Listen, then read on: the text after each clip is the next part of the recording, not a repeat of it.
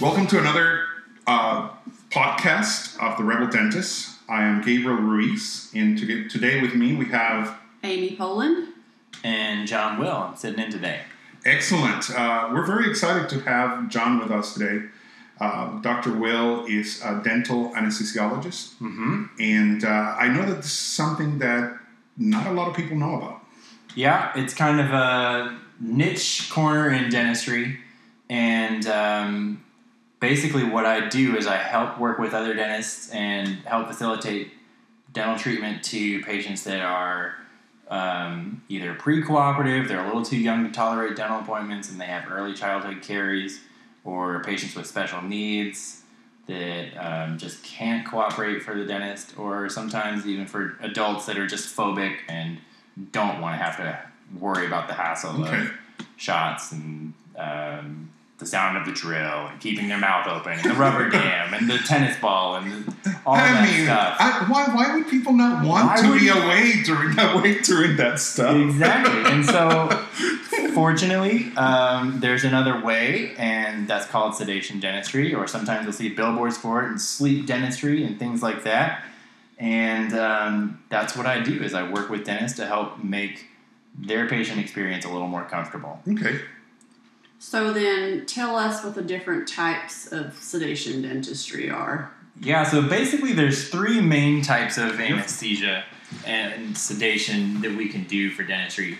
The first one, and the most common, is oral conscious sedation, and that's just the little um, Versed cocktail that most pediatric dentists will use in their own office and do themselves. And um, that is just a light sleep where the patient is sometimes awake and sometimes asleep. And it's good if there's only like one filling or a Okay. crown that needs to be done. Shorter procedures that work pretty well. For medium procedures or wisdom teeth, you'll use IV sedation. Um, this is what the um oral surgeons will do Okay. okay. most of the time, if you go into your wisdom teeth out, they're going to start an IV, give you some Versed and some fentanyl, just get you into a nice, um, comfortable, sedated state and get the teeth out for you like that. So, and then the other one, what I do the most of is general anesthesia. And there's two ways that you can do that. One is with medicine that you breathe or inhalational anesthesia. And Okay. then the other one is also through an IV, but it's heavier duty medications Okay. than the IV sedation would be. All right. And and, and the, the, the oral anesthesia is that even that's like like old fashioned. They used to put the chloroform on top of people's face. Uh, i- is that still something that? Uh, So, not really. And Okay. Chloroform has kind of gone the way of the wayside. You Okay. know, it's one of those things where there's just better medications now. okay. and um, safer medications, medications that aren't as flammable and dangerous to the patient, and things like that. Um, you can still put patients to sleep solely with medicines that you breathe. Uh-huh. You just have to have the machine to do it. Those medications are um, a little higher end, a little bit more expensive to Okay. get, and of course, you have to have the training to do them. Mhm. But it is really nice if you have it because the patient doesn't have to tolerate an IV An or a IV. shot or things like that. Makes sense. Um, so if you have the availability and the training to do it, and the machine and the time and the setup and all that stuff, it, it works really well. Okay. Good All patient. right. So you're Satisfaction. speaking of the training then, what exactly do you have to do training wise to become a dentist anesthesiologist? Good question. So I went to dental school just um, like everybody else that does, does does dentistry, and then after that I applied for a residency, and when I did it, it was a two year program. Okay. There's about seven or eight, maybe more now, um, schools across the country and hospitals across the country that offer this That offer type of a this, okay. program. And it's recently increased to a three year program, so it's a little bit more robust. And the idea is we want to um, really cement that training in the newer graduates' minds so that they're a little more competitive with other anesthesia providers in the field. And um, when I did it, it was two years and it was about 40% hospital based. So we were in the OR doing um, anesthesia for orthopedic cases and for general surgery cases, taking out gallbladders. Um, we did it for So all you kinds were of in there cases. with So I the was in there medical with the medical students. the medical residents, with Cool. Okay. um, and doing some pretty big cases. and then about 45% of it was clinic based. So that was in the dental school, working on dental cases, doing sedation and anesthesia for them. And then about 15% was actual medicine rotation. So on the medical floor, treating patients that have heart disease and that have Interesting. diabetes and um, working in the ER, admitting patients and then caring for them when they're actually admitted as patients. All right. And the idea with that is you have to know the pathology that you're going to be treating, the pharmacology of the drugs that you're doing, and things like that. And so, pretty intense, uh, robust medical rotations to really bring us up to speed with what's going on. Makes That perfect kind of sense. thing. Yeah. So then you said that when you went to school that there was only in a, there were two schools that offered the program that you were in. There. Did I hear you wrong? There are eight or But nine now you said now, there there are more. and so there are, there's been a couple more that have opened since I've finished up school. so it sounds like the demand has increased. Demand is definitely what increased. has led to that increase in your opinion? I think that a big part of what has led to that increase is um, being driven by the parents that are out there. You know, we're, we're all in this era of protective parents and they don't want their kids to be exposed to any sort of trauma or anything difficult or have to worry about them being anxious or yeah. anxiety or things like that. And I I've think been that's there. really driven um, to, you know, create an environment where I have a job and um, That's good. where I can do this more often. And you're seeing, you know, with more schools showing up and um, the school is offering more positions for trainees, that there's just more and more people coming out. When I finished, there was maybe 35 people graduating a year, and now it's closer to 50, 55. Oh, Okay. wow, So um, that's a significant even though it, increase. it is a, a small corner in dentistry, it's definitely growing, and there's there's people in every state almost now, and you know lots of big cities have people doing this, and even some of the smaller cities are starting to see people like me show up and um, help treat patients there too. Okay. Um, so, are your patients or people that need treatment generally receptive towards sedation and dentistry, or are they afraid to use it? Uh, yes to both. So there are patients that are uh, that totally get it. They're on board with what you recommend that needs to be done, and they trust you as the provider when you recommend something that you're not trying to sell them into doing something that you think is best for them, and um, that you really think that their child would benefit from the service that you're suggesting and recommending. hmm And then you have the patients that are a little more nervous, kind of the hover parents that are a little very overprotective. I guess a little very overprotective doesn't make a lot of sense, but you'll see those kinds of parents where they just they hold back a little bit and they're a little bit skeptical of what we're offering and what we're Mhm. suggesting, and then they'll kind of go through the whole thing. Well, how long have you been doing this? What if something happens here? Do you have the training? Do you have the ability? How many emergencies have you had? And you just kind of go through it with them step by step and you, you show them, you know, I've been doing this for six years on my own in private practice and I was doing it for a couple years before that, learning to do it. I've done it almost 5,000 times now. Wow. Um, I don't get the you look too young to be doing this anymore. so, uh, Yeah, I That did was a that nice- Too. I that got was a nice thing when it happened, but I've kind of moved past that stage in my life, and now everyone believes that I'm old enough. You're be old enough to doing it. actually That's be a- doing this. I guess that's a, a blessing in disguise. Um, but I think most parents want their kids to be comfortable at the dentist and to have a good experience and to not grow up afraid of regular dental appointments. And, Yeah. and what I can do is, is help make that easier for them so that when they show up at the dentist, it's just smile, you know, do some x rays, and everything is relatively simple for them. Makes sense. Um, and we were talking before the podcast started that there seems to be a cultural thing with, with Spanish families. Mhm. And I was explaining to you that that's, I grew up with that. That's very common. You know, the whole idea of going under is, is something that scares Spanish Mhm. people as a general rule. I don't know why, but there's definitely, you know, the, the idea of you choosing to do it. Now, if you were in a car accident or something like that, nobody ever worries about it. But if it's uh, something Mm-hmm. But that it's you an elective select, oh procedure. man, no, There's no a lot way. of hesitancy with yes, that kind there of is, thing. there is. Yeah, and so we'll definitely notice they're very nervous about it and they're hesitant to do it. They'll usually follow your recommendations. They There's will. been very few Yes. that have outright refused to do Mhm. it, and you you kind of have to walk uh, the hesitant people through it and just tell them, you know, listen, I've done this for my nephew before and it went fine, and I've done this for my Mm-hmm. niece before a couple times Mhm. and it went fine. And the main thing is we're cautious with what we do, and we're not going to recommend it for someone who wouldn't actually benefit from Yes. it. I mean, it all comes back down to the Hippocratic Oath. I mean, it's lame to say that, but you have to know what's best for your patient Mhm. and make sure that that's what you're doing. And if it's not in your best interest, we're not going to tell you to do it. We're going to offer something else. We're going to make you do it awake, or we're going to send you to a university and have it done there, or whatever.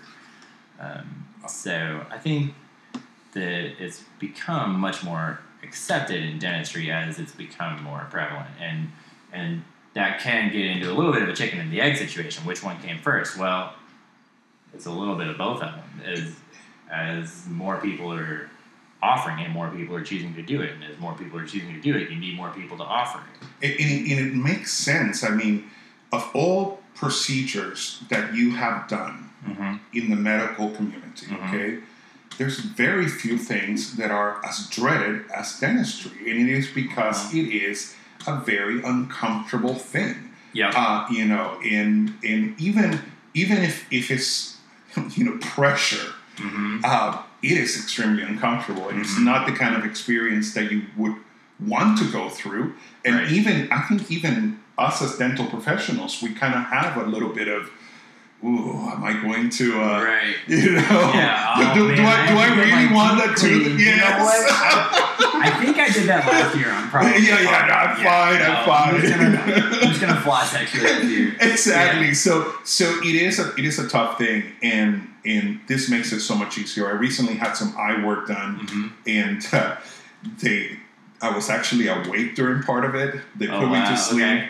and they uh, the only pain I felt Well, was they when did. The sedation they Really? used was the Versed and fentanyl. Yeah, it would have been the IV sedation. And they told me we kept him kind of light because of his apnea, and uh-huh. I was like, okay. Yep, they and And uh, no, no oxygen, no supplemental oxygen except a little. just the nasal cannula. Yeah. yeah, and I didn't I didn't feel there was one point where I felt a little bit of pain, and the rest of it was just discomfort. hmm But just that discomfort was not something that the next time that I, if I have So to have now- eye work done, You're gonna think twice. that about I, it. you know, that I'm going, oh yeah, let's, Something let's a little do it bit again. heavier. Let's do the That's what I told him when you go back to your follow up. You need to tell her that it was very uncomfortable and that she needs to tell her person to do it deeper. Yep. That anybody else beside, you know, who can't look at it objectively, like his mother, she will never have her cataracts treated again because she was so miserable. There is no reason for that to be the Right. case. Yeah, yeah. Right, and it's just a matter of being set up to do something a little bit differently. Mhm. And if you're not set up for it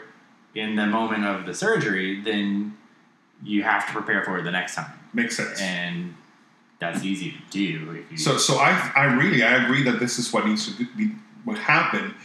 Have you experienced any challenges with people saying, ah, it's just a matter of comfort, you know? It's not a, uh, It's as far as, as, as being Not accepted, necessary, not so but- much by the patient, uh but by you know maybe the establishment in general. Sure. So there are um, there are pockets of places where it's more accepted than Okay. others, and it always starts on the coasts and kind of works its way inward. Okay. So it's very well established in the East Coast, New York, Pennsylvania, Eastern Seaboard, that kind of thing, and in California and all up and down the West Coast, and it's moving inward slowly.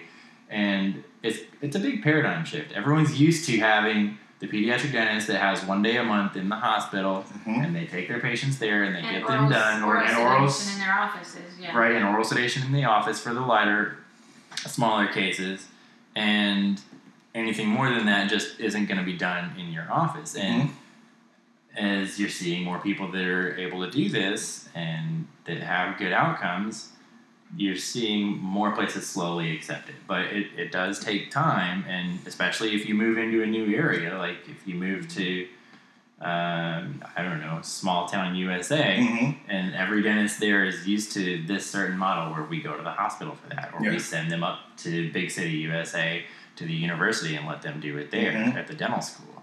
Um, it takes a long time there to educate the providers and the population at large that this is something that it's safe, that has a good track record, that uh, is okay to do. Yeah, Uh, makes sense. can take time, but I think it's an endeavor that's worth. It's doing. worth it, You, yeah. You, you go there, and it's a little bit of the field of dreams kind of thing. If you build it, they will come. You know, if you offer this service, um, you're going to see more people ask for it. And Like, we definitely have experienced that ourselves in our own practice. right? So I, we've been working together for almost six years now, Yeah. and It you has didn't been do six any years. sedation um, before I came into your Nope. office, and what was that like for you guys? You know, there. I don't think we really want to. You just do it. No, I mean, I wasn't going to do it, and for me personally, um, you know, I've had parents say, "Well, if it was your kid, what would you do?" And I volunteer. I'll tell them I've sedated both my children several times. Obviously, I trust him. Yeah. Um, and I tell them I had someone at, talk about or ask me about, but what about like the oral sedation? Isn't that safer? I said, well, let me tell you, I've done that with my son also. Ugh. My argument against that is, I said they will not let you go back for either one. Mhm. They let me go back. I saw what happens. Mm-hmm. Mhm. I'm not comfortable with my child being tied down to a papoose board Mhm. because they get squiggly. And that's yeah, that was that was what I was thinking because Mhm. when I when I asked you because it seems to be maybe not so much right now but in the past it was like let the child tough it out you know Mhm. uh, Let them they scream. aren't happy let's tie them they're down. They put them in the quiet room or whatever they Yeah. call it. I do not want my child in that room because I hear of so many teenagers tell me when I Oh, was I little, remember it. they tied Yeah. me down. They blah blah blah blah blah, and I was like, I am not comfortable with my child doing that. which is what you were saying at the beginning that Yeah, it has been kind of parents going yeah just because it had happened to me Right. did it They doesn't want mean- something better for exactly our kids. That's what that's what being a parent is all about. But with with uh, the rise in sedation dentistry, you're seeing more people say, "I want something that's a little more definitive." And to circle back around to your point of, well, isn't oral sedation a little bit safer? Well, there is risk with everything that we Mhm. do, and the nice thing about general anesthesia is you are deeper, and paradoxically, deeper sedation can actually be safer because I'm protecting your airway. I'm monitoring your breathing the whole time. Uh, And a lot of um, times the patient is intubated and um, I'm able to actually breathe for you. Whereas with oral sedation, I don't know how deep you are. You're you might be asleep for a few minutes and then you're gonna wake up as I start to administer the local anesthesia and then you get wiggly like you were talking about, Kim, or you might fall back deeper asleep and then I didn't notice, but hey, you know what? Uh, I'm not sure if the patient is is breathing, and then you have to stop what you're doing, and you have to focus. And so yeah, with with general anesthesia, it's a much more defined state, and you're it's much uh, more controlled environment. So that's why I like to do it. It's- and that's basically what I told those parents was it's the predictability and the controllability Mhm. with oral sedation, they don't know how light your kid's going to be, and they may be shrieking and thrashing all over the place, and they may not be. But with IV sedation, that's easier to control. Mhm.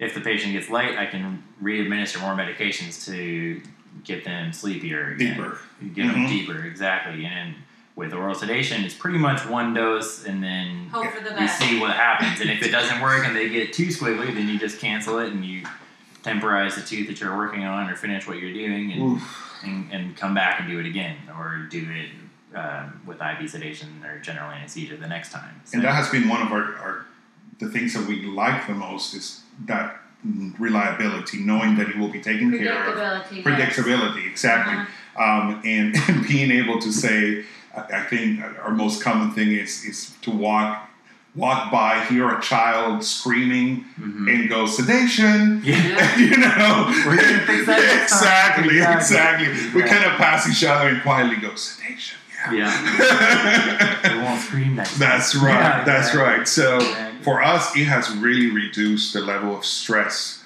Uh, we see quite a few of I don't bend over backwards to try and get this person's work done no matter what with shrieking and gas. If they're too anxiety or too little for the gas. Mhm. I don't even try, and it's easier on everybody that way.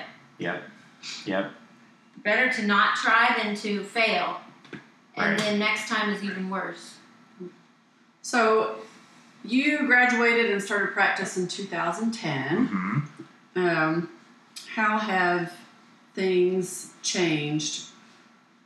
So, right around that time in 2009, Michael Jackson died, and he was, you know, mis- misusing propofol, but it kind of raised the um, public awareness of medications that I use every day, like propofol. And then in And there was 2014, even a shortage for a Mhm. while of propofol, was there not? there was a shortage for a while, and we had to kind of work around that. Um, you would be on a waiting list to get the medications that you needed, and then, of course, the price went up and things like that. But you know, there's been a couple of high-profile deaths related to anesthesia, unfortunately, and um, the public is definitely more aware of those risks. And like we were talking about before, there are some that are very concerned about that. And so, what I have to do is educate them and say, you know, when this is done properly, when you're as careful as can be, and you're going over the patient's health history, and you know, you know they have A, B, C medic- uh, medications that they take, and they have this condition and that condition, and you're saying, okay, this is a lot that this patient has going on. I either need to step back and get more information about why they're taking these medications and how stable they are, and um, really work them up, or just draw the line and say, you know what, the best thing for you is to let send you to a hospital and get it done there.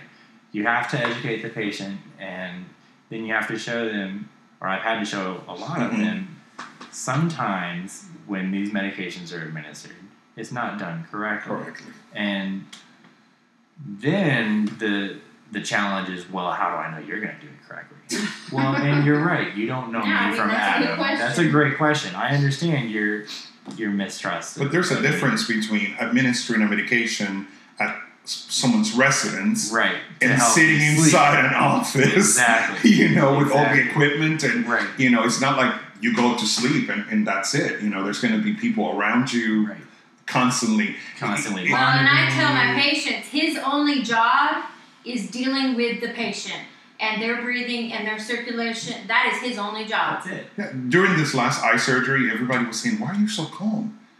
Because this is if there's any place where I'm safe, it's going to be right here. Exactly. You know, I have a whole team around me Exactly. making sure that I'm going to be fine when I wake up. Why would I be scared of that? You know. Exactly. I tell a lot of patients that think of me as your designated safety officer for the next two hours. I'm going to be your guardian angel or however I need to say Mhm. it to you, but my job is to watch you and to keep you safe. And then someone else is going to do the dentistry. Mhm. And we're going to divide it up so that they can do the very best dentistry that they can do, and I can do the very best anesthesia for you.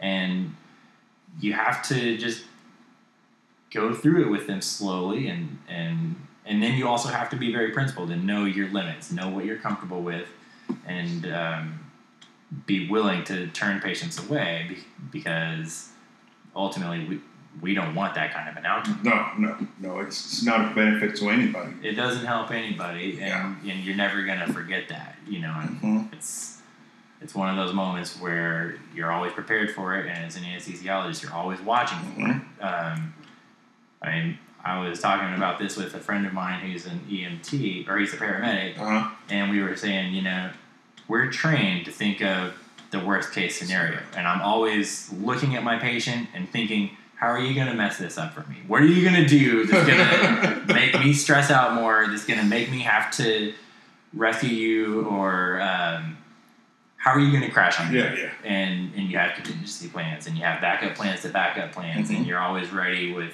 whatever you need to be and um, But but the No. reality is that as long as you work within your standard, within what you can do, Yep. have the right equipment, yeah have the right experience, it's going to be a safe, It's a- sa- safe. You know, as safe as being It's in a an very airplane. safe- Well, You and know. one thing that I've explained to parents, and I think I would wager most people do not understand, is there is a continuum of sedation. mm-hmm. And I will explain this to people.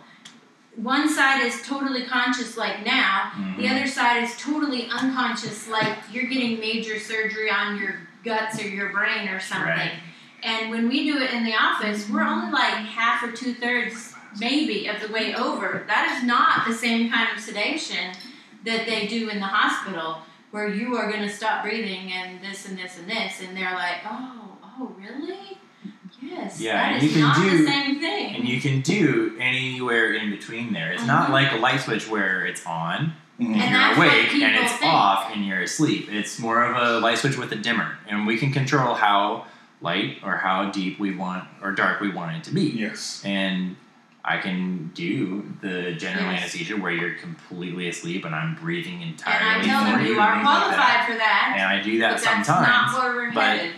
But a lot of times, what we're doing here is a deep sedation where you're not responsive and you're not communicating to the dentist and you're not aware of anything that's happening, but um, you're you're still breathing for yourself and your vital signs are still controlling themselves. It's just I might have to uh, slow your heart rate down if if it gets tachycardic Mhm. or if you get a little bit slower heart rate. I can help with that, obviously with medications, but uh, your body is still doing what it's supposed to do. It's just you're not consciously aware of it, and, Okay. and And that's they usually don't- where we're going yeah, for. You and know, they it's don't. That sweet they spot. once I explain that, then the parents are saying, "Oh, oh, really?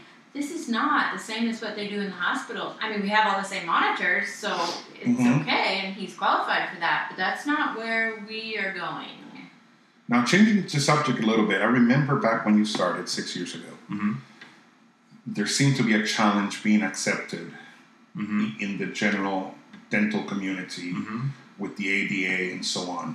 Mhm. Uh, how has that changed over the last six years? Like, What's what's the progress happening on that? The progress right now is uh, our group had applied for specialty status to Okay. the ADA, and unfortunately, it it did not pass. Right? and that that was disappointing because we were hoping that the ADA would stand behind us and say they are qualified, we respect what they're doing, it's an important part of dentistry, and we're going to affirm what they're doing by giving them specialty status, Mm-hmm. which would have been great for public relations because then the community would feel, the general population at large would feel that this is a legitimate Real practice thing, of yeah. dentistry and it's Makes a real sense. thing.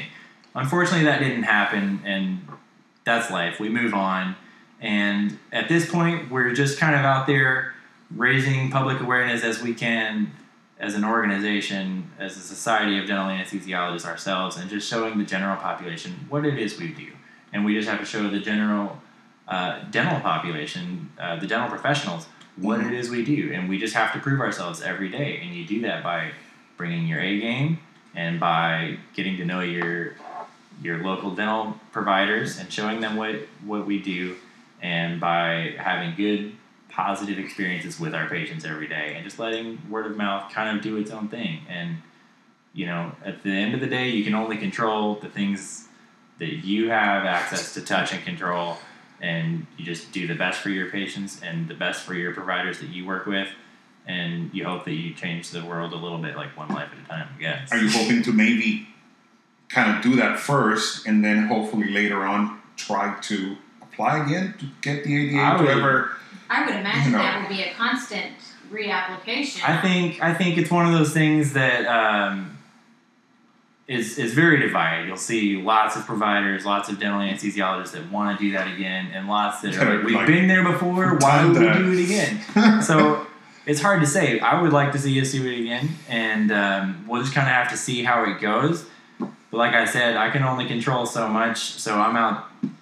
I figure, you know, I'm out in the real world. I'm not in um, the political side of dentistry and uh, as a uh, a representative for anything. So out in the real world, we just kind of move on with our day and know that um, people in our community know what it is we do and, and they respect what it is we do. And, um, you know, I think it does make a difference. I mean, it's definitely increased access to care for patients in, in our practices. You know, both of Yes. us together. I It mean, there are really patients that has. wouldn't get this done or that if they were to get it done would have to go to a hospital and wait six months on the waiting list or a Mhm. year and a That's tooth pain. that might have been a filling ends up being a pulp and crown or an extraction. So I think you're seeing access to care is improving, and uh, you know we just focus on the things that we can uh, affect ourselves and I worry, mean, not worry about those bigger things. you're you know? saving you're saving patient pain. Mhm. You are allowing them to get more treatments completed, which was Mhm. something that you know, if it was a bad experience, that child is not going to want to come back to the dentist. So you know, who knows what other things you're not never going to get to. Mhm. Uh, so for us, that's what we have experienced. You know, it's, it's beneficial, and whether the government realizes it or not, we're saving saving them quite a bit of money Mhm. by being able to do this in a smaller setting rather than Not in the hospital. not in the Right. hospital. You know, you don't where have facility fees. Mhm.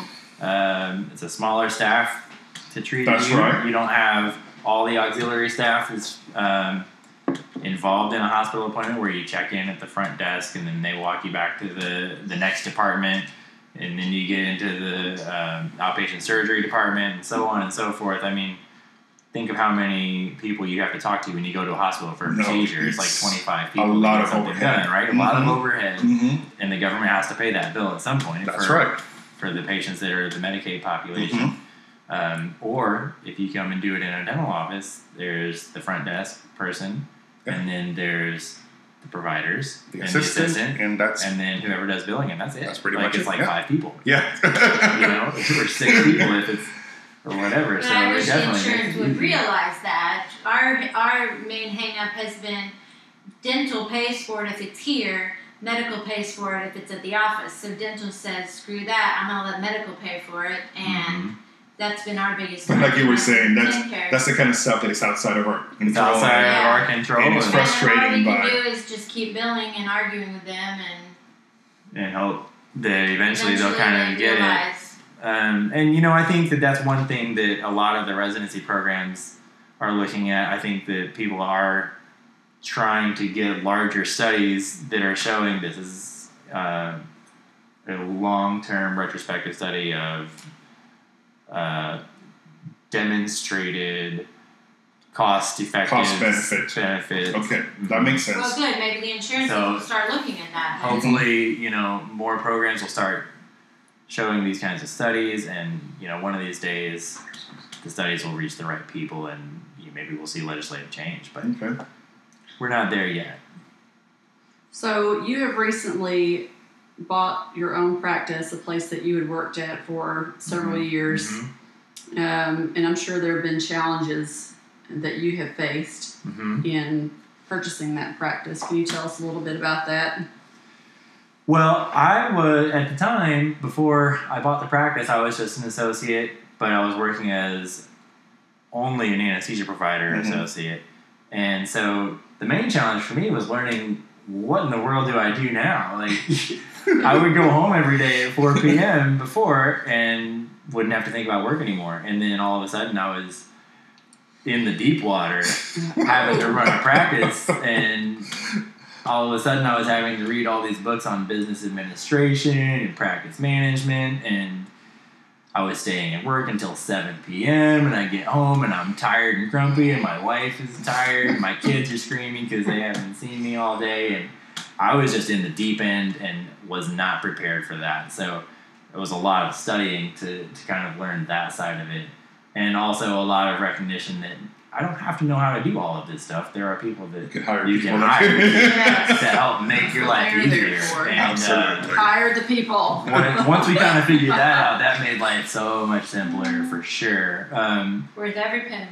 they're worth every penny. They're they're worth their weight in gold. Um, buying practice was definitely challenging, but it's been rewarding. I, I really enjoy it um, because you can really start to tailor it to your personality and Makes see sense. what you're passionate about. And I'm passionate about making the dental experience pleasant for kids and for increasing the access to care uh, in our community. And you can really start to show people that when you have the ability to control your own marketing and to Mhm. control the types of patients that you want to be treating and eliminate the other ones that you don't want to be seeing and send them to other, To uh, other providers places, and spread right. the love Mhm. in town, you know? And and the word is out, you know, Now we have lots more dentists referring specifically for the anesthesia that I provide.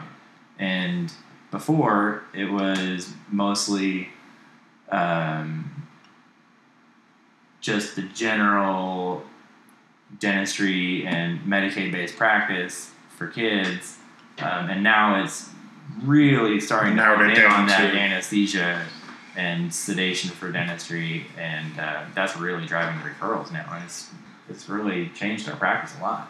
We're coming to an end in our time, but before before we leave, I really would like to ask you, um, as a as a dentist, as let's let's say better, um, as a student that is looking into becoming a dentist and Mhm. is thinking maybe this is something that I would like to do.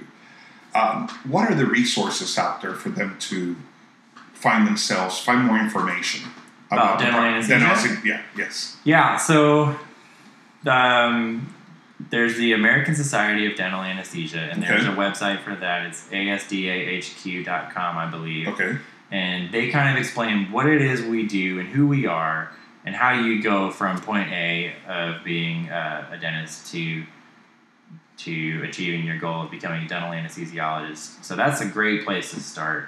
And then the other is uh, on that website, you can kind of see where these schools are located Okay. and you can kind of focus on you know where you want to go and and look at each program individually and see what are their strengths and what are their weaknesses some of them are really strong in the didactics and you learn uh, the theory behind it and some of them are really strong in the clinical practice of it and you get a lot of experience doing tons and tons and tons of patients and so you can kind of figure that out by looking at you know what do you want to do do you want to be a teacher well you should go to this school because it has excellent didactics or do you want to be out in the real world and doing sedation every day well maybe this one's the one for you because you're going to do 1500 patients in your your time at school so that's a great place to start um, the other is talk to someone uh, who's done it and again you can find them find providers there uh, On the that website as well Okay. and you know most of us I love talking about this. Like we'll talk about it all day long. We might not be the most talkative people, but if you get us talking about We're this, passionate like about we'll it. talk to you about it. and We'll help you get through it, and and we'll kind of steer you um, in the direction to go. So I would say look for a mentor, look for someone that's done it. Um, don't be afraid to cold call them or shoot them an email or whatever. Um, find a mentor. Get interested in it. If if you Mhm.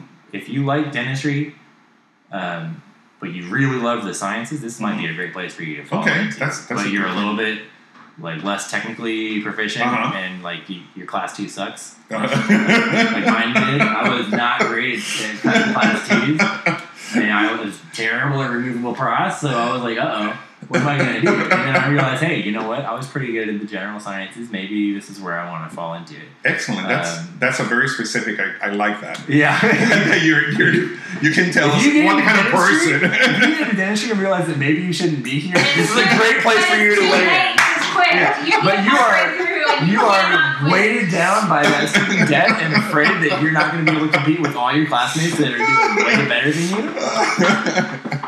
But you were good in, in your Your- grades. yeah. This is a great place for you to land.